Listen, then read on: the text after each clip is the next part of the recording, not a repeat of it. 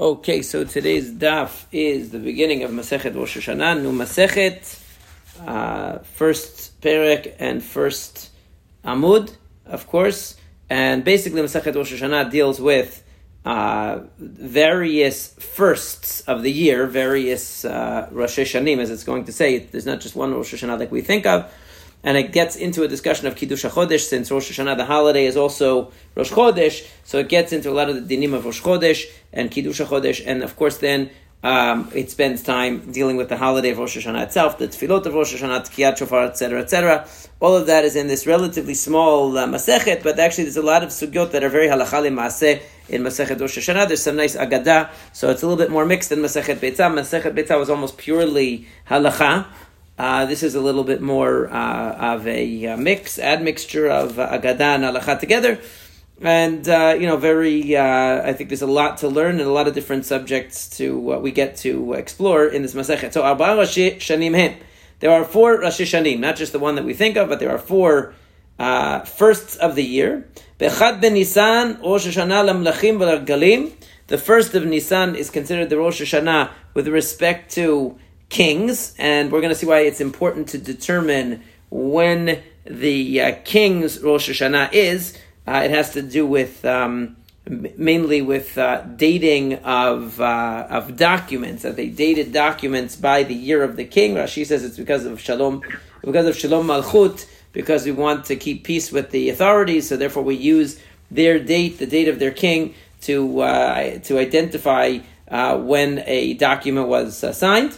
So the Gemara is going to go more into that. Regalim, also for holidays, what is considered the first holiday of the year, Pesach. There is significance to that. Actually, we touched upon that a bit in Masechet Beitzah also, that the order of the holidays has halachic significance. So saying that Rosh Hashanah of the holidays is Nisan has some implication. Bechad Elul, the first of Elul is Rosh Hashanah the Ma'asar Be'ma. That's the Rosh Hashanah for tithing of animals. Now we know that the animals that are born, they have to be tithed, the 1/10 of the animals that are born. How do you know which group to tithe with which group? In other words, you can't just keep the animals giving birth for 3, 4, 5 years and then have one big tithing event where you take a 10%. It has to be that you only tithe a group that was born in the same year, so that the animals that you have in that in that collective are the animals that were born in the same calendar year, and then you let them come out one at a time, and every 10th becomes Maasir, and so on. That can only be done with animals that were born in the same year, and the cutoff is the first of Elul, according to the Tanakhama, Rabbi Elazar, Rabbi Shimon, Amrim, Bechad Tishrei. According to Rabbi Elazar and Rabbi Shimon, actually this too follows the first of Tishrei, as it's Rosh Hashanah, not the first of Elul, so you have a machloket there already. Bechad b'Tishrei Rosh Hashanah Shanim. So we know that with regard to counting the number of years, Rosh Hashanah is the first of Tishrei. Ve'lashmitin, also for Shemitah that we're in now, counted from the beginning of Rosh Hashanah, of the holiday of Rosh Hashanah, being the first of Tishrei. Ve'liyovlot, also the Yovel, which we don't have nowadays, but were we to have it, it would begin on Rosh Hashanah. L'netiyah, also for planting. Ve'liyorakot, also for the vegetables. In other words, when it comes to measuring the number of years that of a plant to determine the halachot of Orla, we want to know how long the plant has been around, when it was planted, so we can know what is considered to be the when it's considered to be in its first year, second year, third year, and so on. There's actually a lot of complications about that. It gets a little bit more complicated than that. But the simple way of at this point, before we get into the nitty gritty details, will come up later, is that it's the cutoff for when we celebrate the birthday of the tree with respect to Orla and Yorakot, also vegetables that, again, in order to take Truman Maser from an item, it has to be only taken from a group of vegetables that were grown in the same year. So that the definition of the cutoff of same year is the first of Tishrei. Bechad b'Shvat Rosh Hashanah le'ilan. When it comes to fruit of a tree, okay, when we're talking about Maaser, okay, we're talking about Maaser now of the tree. We're not talking about Orla anymore. Nitiyah was Orla. That was talking about the age of the tree, whether the fruit is considered Orla, is considered fruit that we're allowed to take and benefit from or not. Now we're talking about how do you know which family, so to speak, of fruit a certain batch of fruit is with, to take Maaser from, only from fruit that was born all in the same year. So that goes by the first of Shvat, according to Tivrei Beit Shammai. Beit Hillel omrim, what we know, B'chamisha Asar, which is Tu B'Shvat, that we all recognize the 15th of Shvat as the cutoff for tree fruits. Now Rashi explains, Shein Ma'asurin Miperot Ha'Ilan Shechanetu Kodem Shvat, Shechanetu Lachar Shvat. When it comes to fruits, we go achar chanata. We go by when it became formed, when the fruit became formed on the tree. When it comes to vegetables we follow batal lekita. We go by when it was picked. Whatever was picked in the same calendar year is tied together. When it comes to fruits, we go by when it was formed on the tree, even if it wasn't picked in the tree in the year that it was formed. So we have here basically more or less dates that are close to each other. If there is a little bit of machloket, the Gemara will discuss the machloket in due time. But the Gemara first wants to know what difference does it make dating the king? In other words, why do we have to know what year of a king's reign is the current year? And Amar of Chisda, the shtarot, the relevance is with respect to documents. And there is a halacha that, as we're going to say, ditnan, because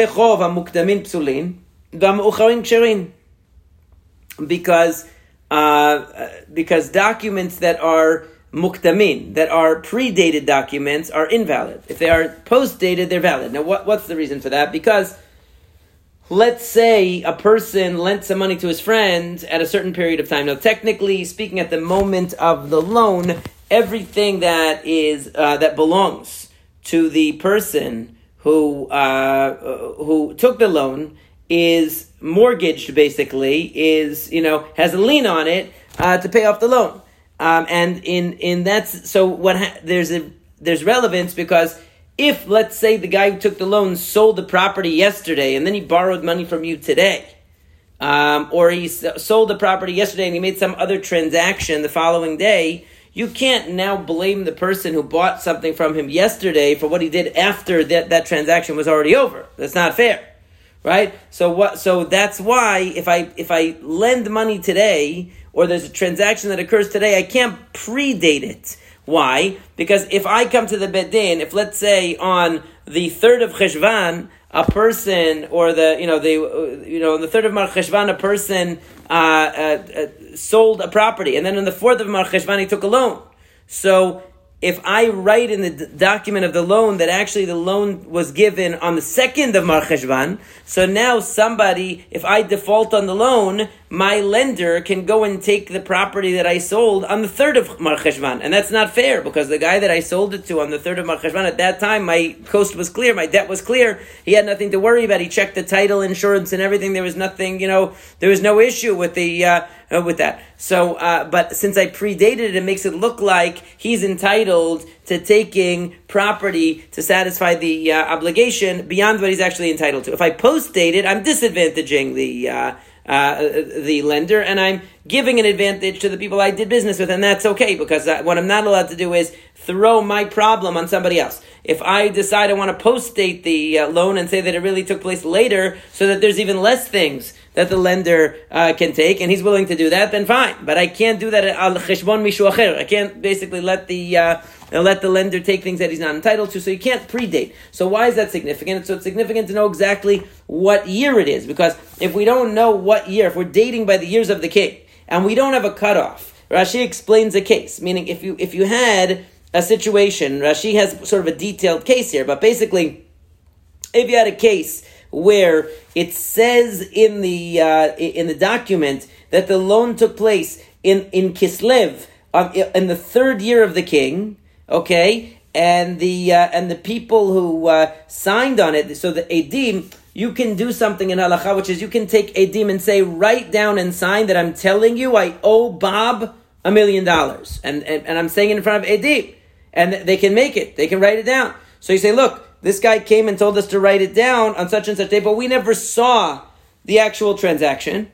We did see a transaction of this Bob to this borrower of that amount of money on a certain date, on Tammuz of the third year. So the question is, normally Tammuz is before Kislev. If we're counting from Nisan, Tammuz is before Kislev. But if we're counting, let's say, from any random date, like one king might have been appointed to his position in Tevet. One could have been pointed to his position in Mar Cheshvan. One has been pointed to his position. So in Elul, let's say. So now, if that king's first year doesn't end until the next Elul, or the next right before that next Sivan, Av.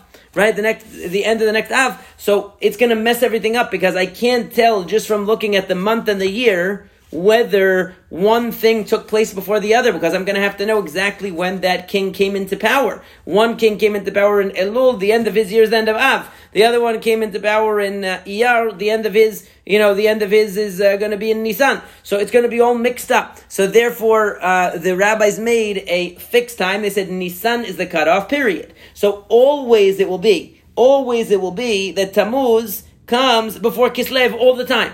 Because no matter whatever, if the king was appointed a day before, as we're going to say, a day before the 1st of Nisan, he's in year 2 when Nisan comes. We never mess around with that. That way, we never have a problem. We don't have to remember the exact date or month when a particular king came to power. And that just makes it more reliable in terms of people not messing up the order of events, how they happened, because when all you have in front of you is written down Kislev and Tammuz, and it says the third year of the king. So what year does that correspond to? Because I can't remember exactly where that king came to power. This way it makes it simpler. That's the way that Rashi has. Tosafot has a little bit of a different issue. He says no, it doesn't make sense that the Bet Din wouldn't know exactly when things happen and what the dates are. So he says instead it has to do with the sofer, basically, that the guy who is writing a document might be off by one day and think that this king came into power on the second day of Nisan. Really was the first day of Nisan. And so he thinks that the 1st of Nisan is still the first year, but actually it's really the second year for that king. And then he's going to mess it up. And so this way that every king's year is renewed in Nisan, so we don't have any problems of charting a particular king for a sofer who could make a mistake more easily about just one day. Right? That's the way the Tosafot says. But either way, the point is, it's to make it standardized. Put simply, it's to standardize the dating, so when I look at a document, I know what happened first and what happened next. That's all. Now, the Gemara says, Tanu Rabbanan, Melech she'amad be-29 Adar. If a king stands up, meaning he takes power on the 29th of Adar, Kivan she'higia echad b'Nisan, alta lo shana. As soon as it comes to the 1st of Nisan, he's in the second year, even though he only had one day in the previous year. However,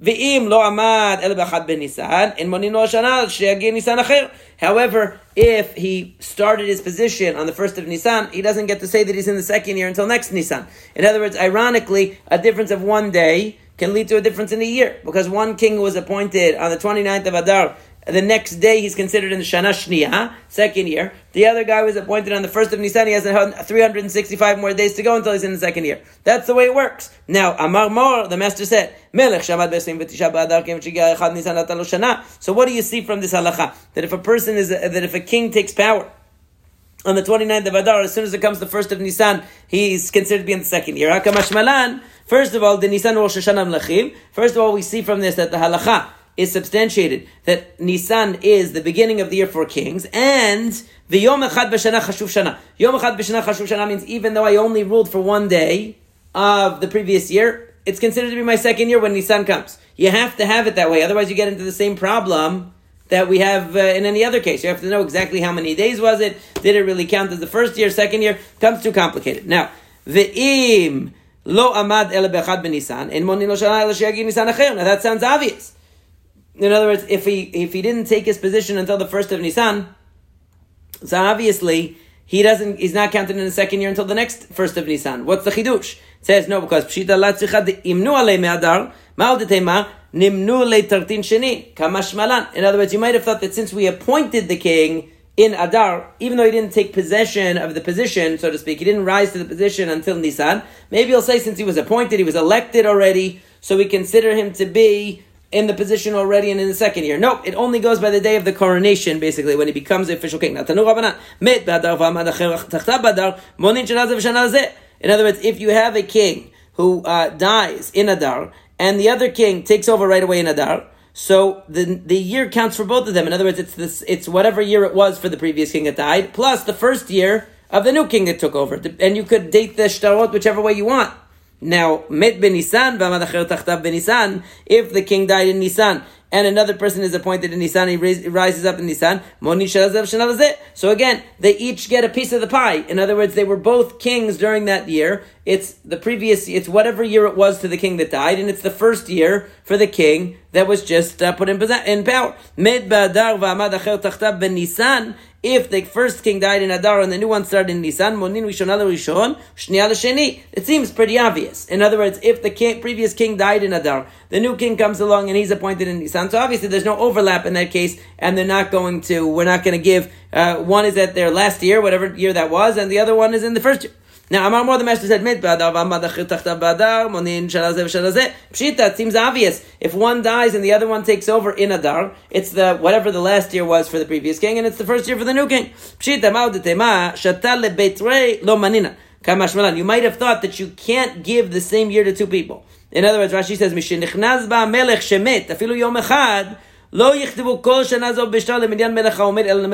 you might have thought that for consistency's sake, once there's one king in charge during that year, we're always going to call it the X number year of that king. We're never going to transfer it over to the other one until that year is over. You might have thought that because it's too confusing. Answer is no, we can do either way.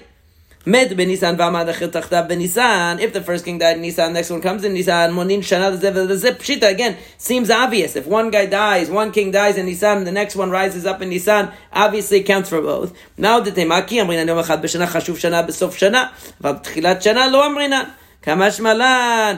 words, you might have thought, this is a chidush, because you might have thought that actually we saw Yom Echad B'Shana Chashuv Shana at the end of a year. In other words, that the king got appointed or took power the day before the year was up. So we counted for him the previous year as year one. But if you are taking over in Nisan, you might have thought that starting in Nisan wouldn't work like that. Rashi says,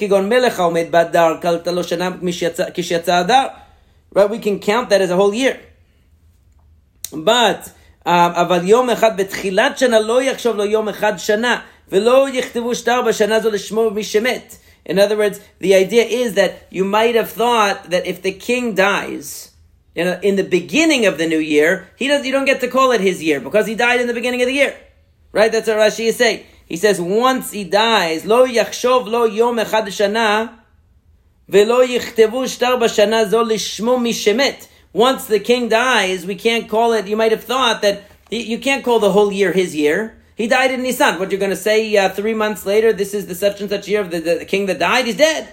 Why would you do that? No, the answer is since he ruled during this year, it's legitimate. The point is, it's legitimate to write in the shtar either the year of the king that died, which is accurate. That was his X year, whatever that year was, 10th year, whatever. Or it's the year of the new, first year of the new king. They're both correct. Okay, now, the Gemara says, Med Badar u'v'amadachar tachta b'Nisan. So you have no overlap. One died in Adar, the next one rises in Nisan. Sounds obvious, Pshita. The first king, his year ended in Adar, so obviously that's his year. And then the new one that comes in Nisan, that's his year. So what's the chidush? Lo tzricha de'imnu alei me'adar. The Gemara has to add something new because each one of these clauses in the Braitot is just saying, a new halacha. It's over, now there's nothing left to add. So it says, it must be a chidush that even though they already decided. In other words, when the first king died in Adar, they knew who the new king was going to be. They appointed him, and he was the son of the previous king. So he was like, in a way, literally grandfathered in, meaning he was like destined to be the next king. It wasn't even really a process. It was a known thing. It was like whoever wins the Democratic primary in Washington, D.C. is the mayor. That's it. They don't have a real election, right? And so it's just automatic. They said this is the son of the king, so so they knew already from Adar. So maybe you'll say that in a way he was kind of like the king already in Adar because everybody knew. Nope, since he formally didn't take power until Nisan, it doesn't count for him. Kamash Malan, Am Rabbi Yochanan. Rabbi Yochanan said, Minayin amlachim she'en mo'nin lahem el min Nisan. How do we know that we count the years of kings from Nisan? So he says, because it was 408 years that said Nisan me'eretz Mitzrayim, shana revi'it b'chodesh ziv, hu chodesh hasheni lemelech Shlomo al Yisrael. So this is the pasuk that's describing right before the dedication of the Beit HaMikdash by Shlomo HaMelech, and it says that in the 480th year from Yitziat Mitzrayim, which was the fourth year okay, which was the second month. In other words, it was the fourth year, the second month of Limloch Shlomo al Yisrael, that Shlomo HaMelech was ruling Israel, and he built the Mizbeach. So what's the point? The point is that it's counting his reign, 480 years, it's counting it from Yitziat Mitzrayim. So even though it says it's talking about the second month, but still it's saying that it's counting the years from Yitziat Mitzrayim. So therefore you see that the king's reign is counted from Yitziat Mitzrayim. So it says, Malkish, Malchut Shalomo Yitziat Mitzrayim. Ma Yitziat Mitzrayim in Nisan. Just like Yitziat Mitzrayim, obviously we count from Nisan, Af Malchut Shalomo in Nisan. So too, Malchut Shlomo's kingship is counted from Nisan. V'Yitziat Mitzrayim Gufa Minalan de Nisan Maninan. How do you know that we count the years of Yitziat Mitzrayim from Nisan? Maybe once we were out of Egypt, we should just start counting the years from Rosh Hashanah in Tishrei like we do for the calendar. Well, how do you know we should count from Yitziat Mitzrayim? From Nisan. Dilma mitishrei maninan lo sal kadatach. Don't take that, because dechtiv. Vayal Aharon HaKohen el horahar al pi Hashem vayamot sham. Because it says that Aaron went and died b'shnat ha'arbaim letet bnei Yisrael me'eretz Mitzrayim, in the 40th year after the Jews had left Egypt, b'chodesh ha'chamishi b'chal chodesh, the first day of Av, right? First day of Av, he died. And it says, uchtiv, it also says, v'hi ba'arbaim shana b'shtei asar chodesh b'chad chodesh. Then Moshe Rabbeinu started giving his speech in the beginning of the book of Dvarim in the 11th month, and the first of the month. Okay, so that's seemingly 6 months later. Diber Moshe, mi dekai be'av v'karei la shnat arbaim. V'kai b'shvat v'karei la shnat arbaim. From the fact that both the Av and the Shvat are in the same year, okay, so you see from that, miklal, the Rosh Hashanah, lav Tishreyu. Obviously they're not counting from Tishrei, because if Av was in the 40th year and Tishrei was the Rosh Hashanah, so that would mean that by the time you get to Shvat, it's a new year already, because you passed Tishrei. If you say it goes by Nisan, so Av and Shvat will be in the same year. But if you're going to say that it goes by Tishrei, so then it should be in the 41st year, when by the time Moshe Rabbeinu gave his speech. How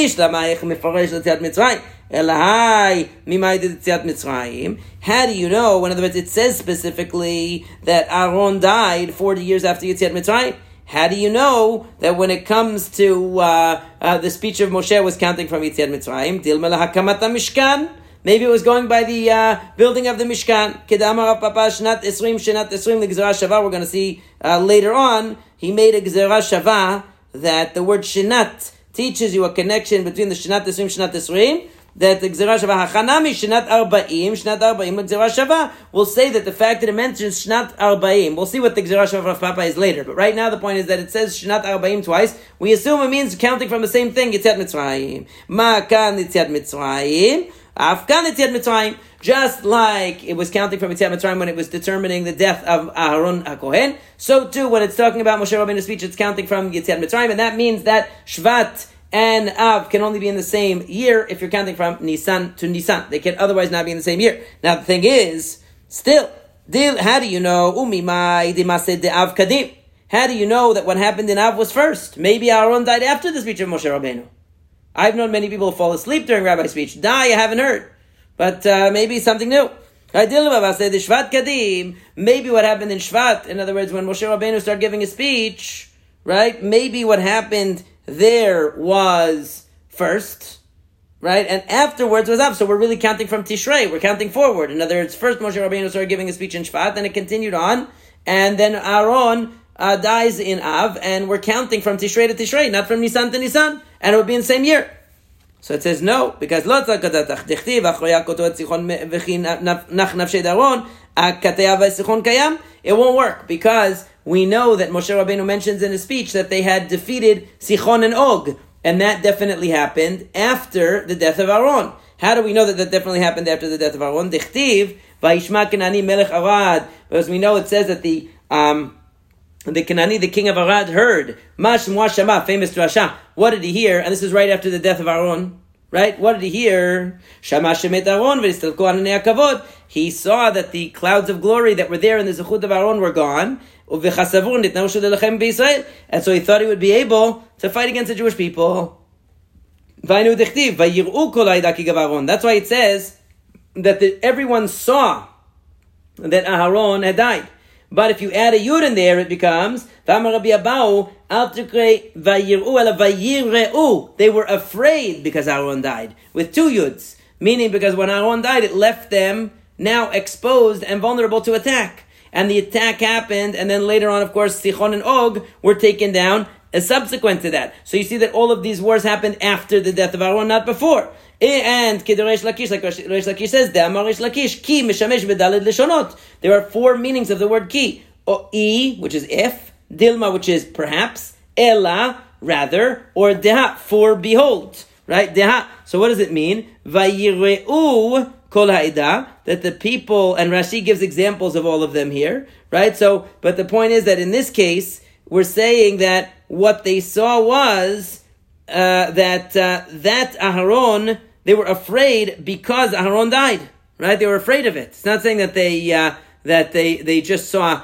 that he died, but they were afraid because he died, right? And so therefore we see what? We see that the wars that they conducted happened after the death of Aharon, because that was when they became afraid that they were going to be attacked. Midame, is that really comparable? Hatam Kenan hacha Sihon.